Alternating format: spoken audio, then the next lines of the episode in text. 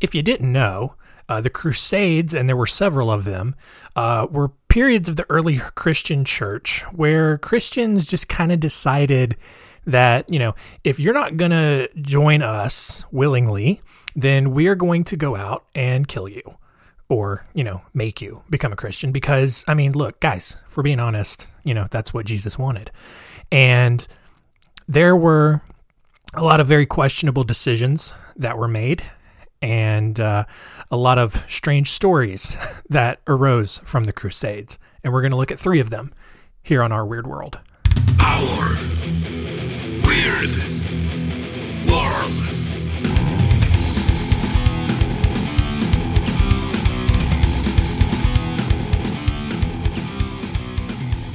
Welcome to Our Weird World. I'm your host, John Hinson, and uh, this week we're looking at three stories from the early Christian Crusades. We're going to look at uh, Peter Bartholomew, the Siege of Marat, and the Children's Crusade.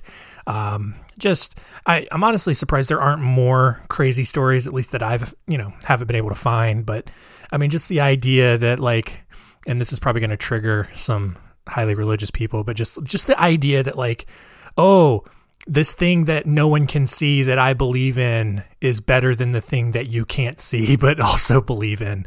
And we're going to kill you because you believe in a thing a different thing that no one can see you know? It's just it's just crazy. People are just weird. So uh you know i'm going to uh, i'm just going to get off that soapbox here and let's jump into the story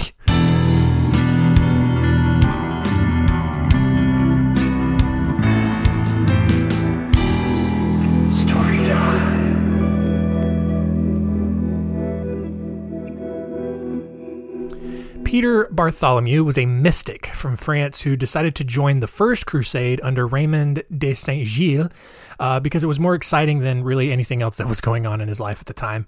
Uh, things got even more exciting when Peter started having visions during the siege of Antioch. And in these visions, Andrew, uh, the disciple Andrew, uh, took Peter uh, to the Church of St. Peter, ironically, um, inside the city of Antioch and showed him where the Holy Lance could be found. Now, the Holy Lance, which is also known as the Spear of Destiny, because now we're, you know, getting into like some weird, you know, sci fi fantasy storyline here. Um, this was allegedly the same spear that pierced Jesus' side as he hung on the cross. Now, Andrew told Peter to tell the crusade leaders about the visions that he was having and to give uh, the lance to Gilles when he found it.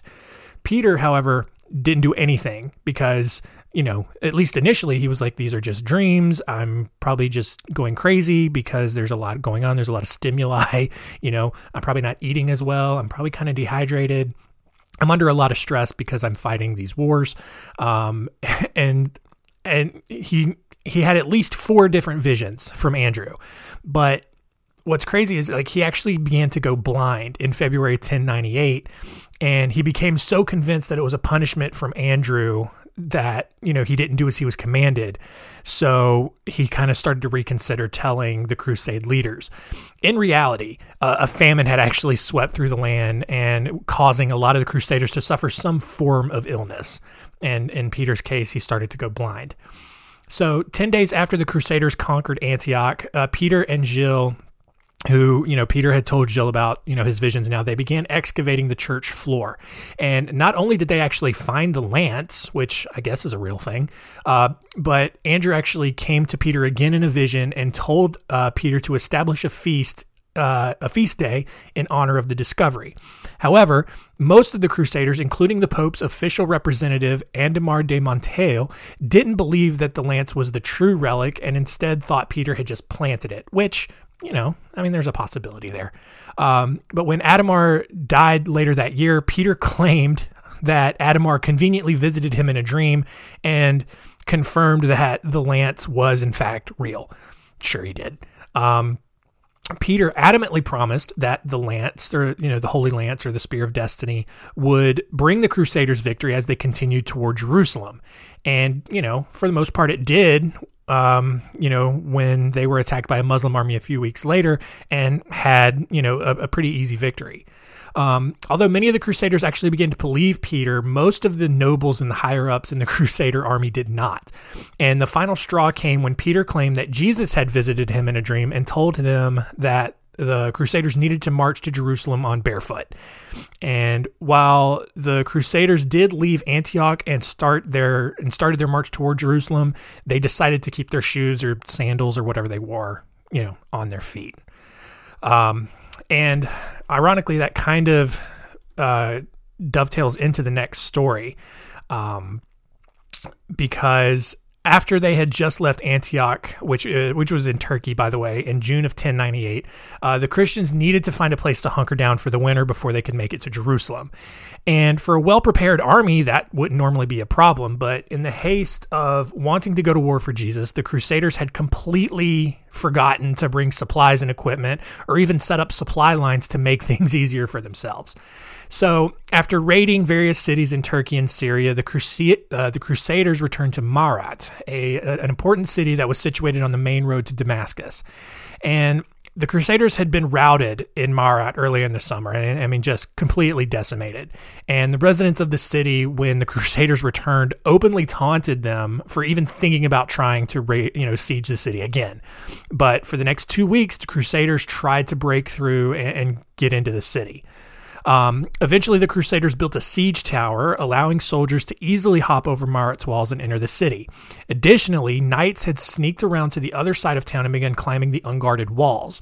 And by December 11th, the Crusaders had actually captured the outskirts of the city while the Muslims retreated to the city center. Uh, Raymond de Saint Gilles and Bohemond de Taranto, the crusade leaders, opted to rest for the night and, you know, have, you know, all their energy to begin a full scale attack in the morning.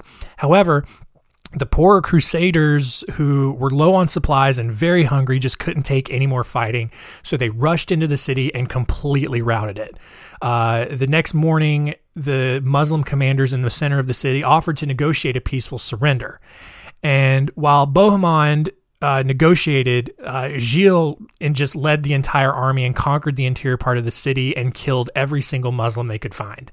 Um, unfortunately, the Crusaders had incorrectly assumed that an important city on the Damascus Road would yield a lot of bounty. Instead, they found it mostly pretty empty. And as December wore on, the majority of Crusaders decided to just go ahead and march on to Jerusalem while Gilles and Bohemond argued over who got to rule the cities they conquered. And the cat is going insane right now for some reason, um, just running full speed back and forth. It's a large cat.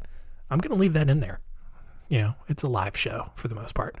Um, anyway, sorry, now I'm just completely thrown off. Um, as December wore on, uh, the majority of the Crusaders decided to march onto Jerusalem, while Gilles and Bohemond argued with each other over who got to rule the cities that the Crusaders conquered. And with both of their leaders arguing, the Crusaders, you know, had no one to really guide them. And so the Crusaders, what is wrong with this cat? Jeepers, criminy. Anyway. Uh, with no one to guide them, the Crusaders began using dogs and the bodies of the dead Muslims around them in Marat for food adults were boiled while the children were just impaled and like rotisseried over open, an open fire.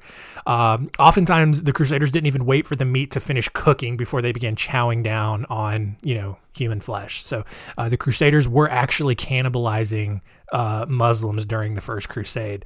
Um, Eventually, the Cannibal Crusaders got too rowdy and actually started destroying the city's walls, which forced Gilles to give up on trying to rule the city and just continued uh, the march south to Jerusalem.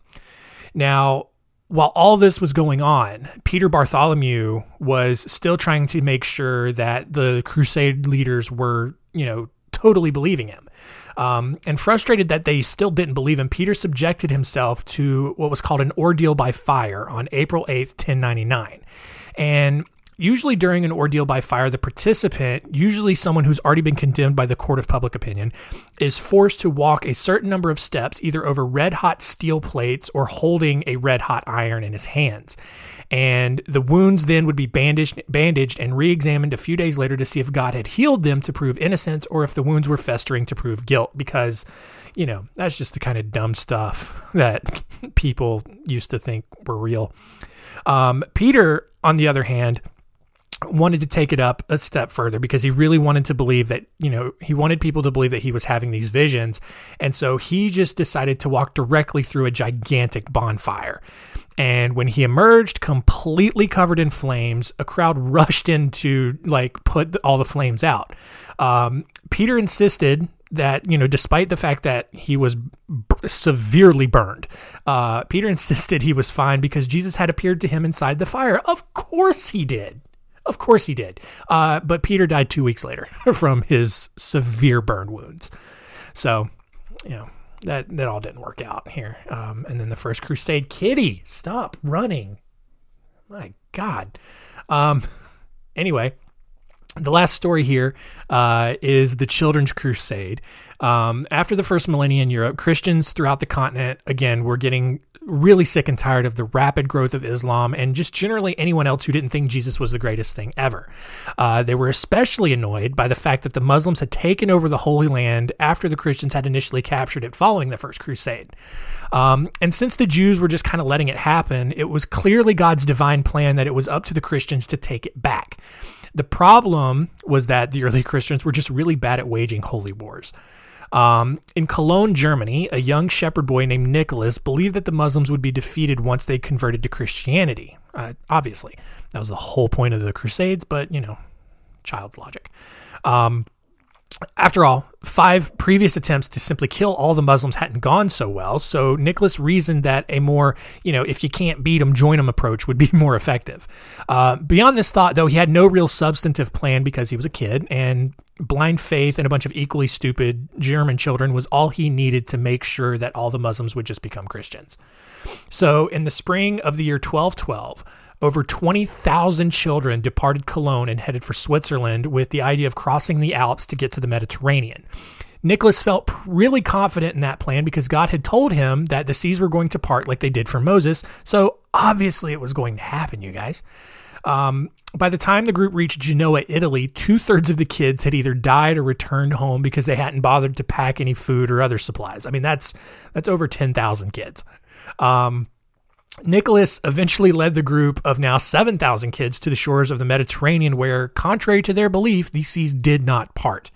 Uh, at that point, some of the kids tried to revolt, others just started throwing a tantrum and pouting and waiting for the seas to part, believing that God wouldn't actually betray them. But obviously, nothing happened. Uh, not to be defeated, though, Nicholas marched onto the Vatican, losing kids with every single mile. Um, the smaller band of children eventually met with Pope Innocent III, who begged them to return home to Germany and not just be little dirtfoot runaways. Um, you know, because, you know, Innocent III, no, wait, we talked about. Never mind. I was going to say we talked about Innocent III a couple of weeks ago, but we didn't. I think we talked about Innocent VIII. I don't know, man. All these Pope names with their same name but a different number. It's ridiculous. Anyway, um, Nicholas, along with uh, a few thousand of the other kids, died on the way back uh, across the Alps. And back in Cologne, Nicholas's father was arrested and hanged by the families for the runaway of the runaway children because bad parents always need someone else to blame for being awful parents. It's not because you know it's one parent's fault that 20,000 other kids just up and left. Like it wasn't that there were, you know, 20,000 or, you know, whatever the case, or 40,000, you know, other bad parents out there. You know, it's just one. It's one, and they're going to get the blame. It wasn't our fault that our kid ran away. It was that guy's fault. So, whatever. Um, meanwhile, while this was all going on, uh, there was another children's crusade uh, going on in France when 12 year old shepherd boy Stephen from Cloyes received a letter from Jesus uh, because, you know, Jesus used the mail, you know, obviously, because he was way past, you know, coming back from heaven and talking to people like he did in the in the latter parts of the New Testament. He was just kind of resorting to more modern forms of long distance human communication. And so after Stephen showed the letter to King Philip II, uh, the uh, the king quickly dismissed it. like you're a crazy person, you just want attention. But uh, Stephen showed the other boys in Cloyes. Oh, that's a fun little rhyme. Showed the boys in Cloyes. Anyway, and he became a hero to all the kids in the neighborhood because you know they all believed that Stefan had been chosen by God himself and that there was absolutely no way that Stefan just forged the letter on his own or that a kid was playing a prank on him. That would be an epic prank back in the day. You just write a letter and then you know give it to this kid and just be like you know, or not give it to the kid, but like plant it, and so the kid thinks he just received a magical letter from Jesus, and then, and then you see what happens next, and God, I mean, you're like the prank king.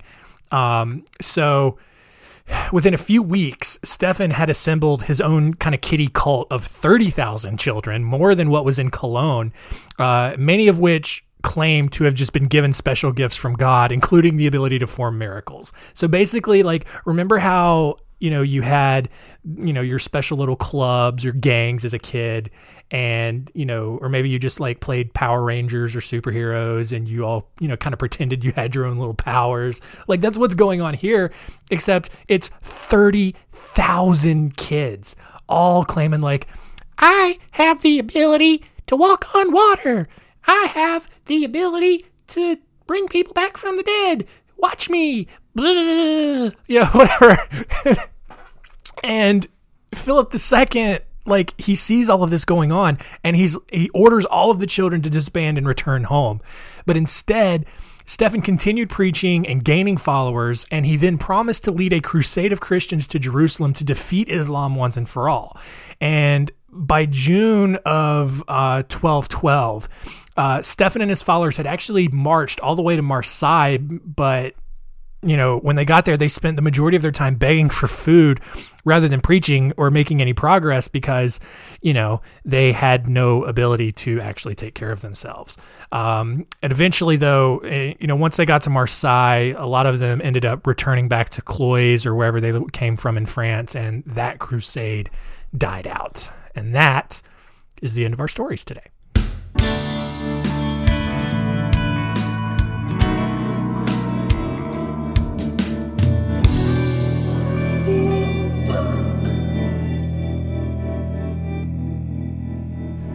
So there you go. Uh, a couple of strange stories from the Christian Crusades. Um, yeah, you know, just proof that wars centered around religion are pretty stupid. You know, just, you know, really, you know, you should probably just keep it to yourself. You know, whatever works for you works for you. May not necessarily work for someone else, um, but just let people live their lives, man. You know? And that's that's all you got to do. Let's see what we learned today.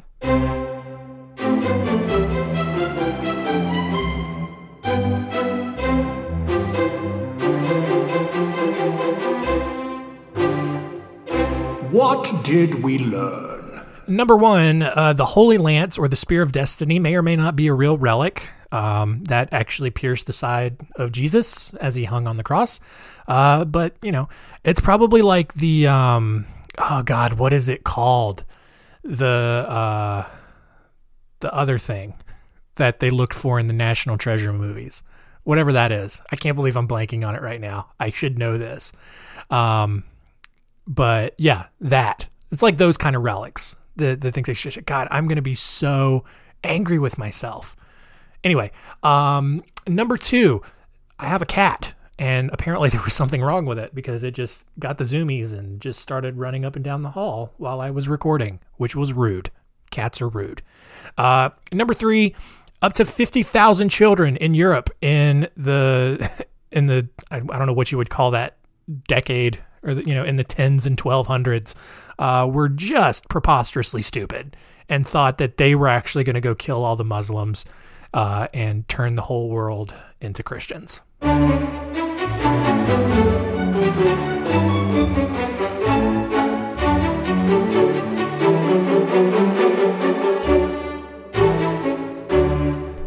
Next week on Our Weird World, we are going back to uh, a slightly darker topic uh, the mysterious death or disappearance.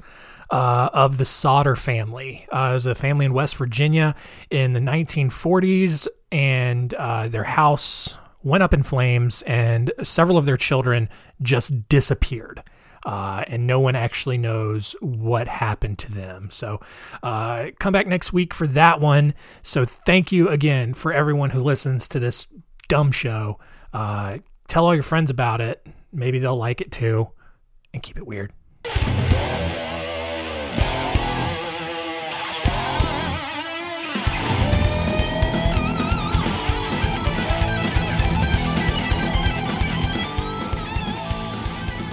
I am such an idiot. It was na- not, it wasn't National Treasure. It was the Da Vinci Code, and they were looking for the Holy Grail. God, I should. That's why I don't watch movies because, you know, I don't remember any of them. But you know, whatever. It's all silly.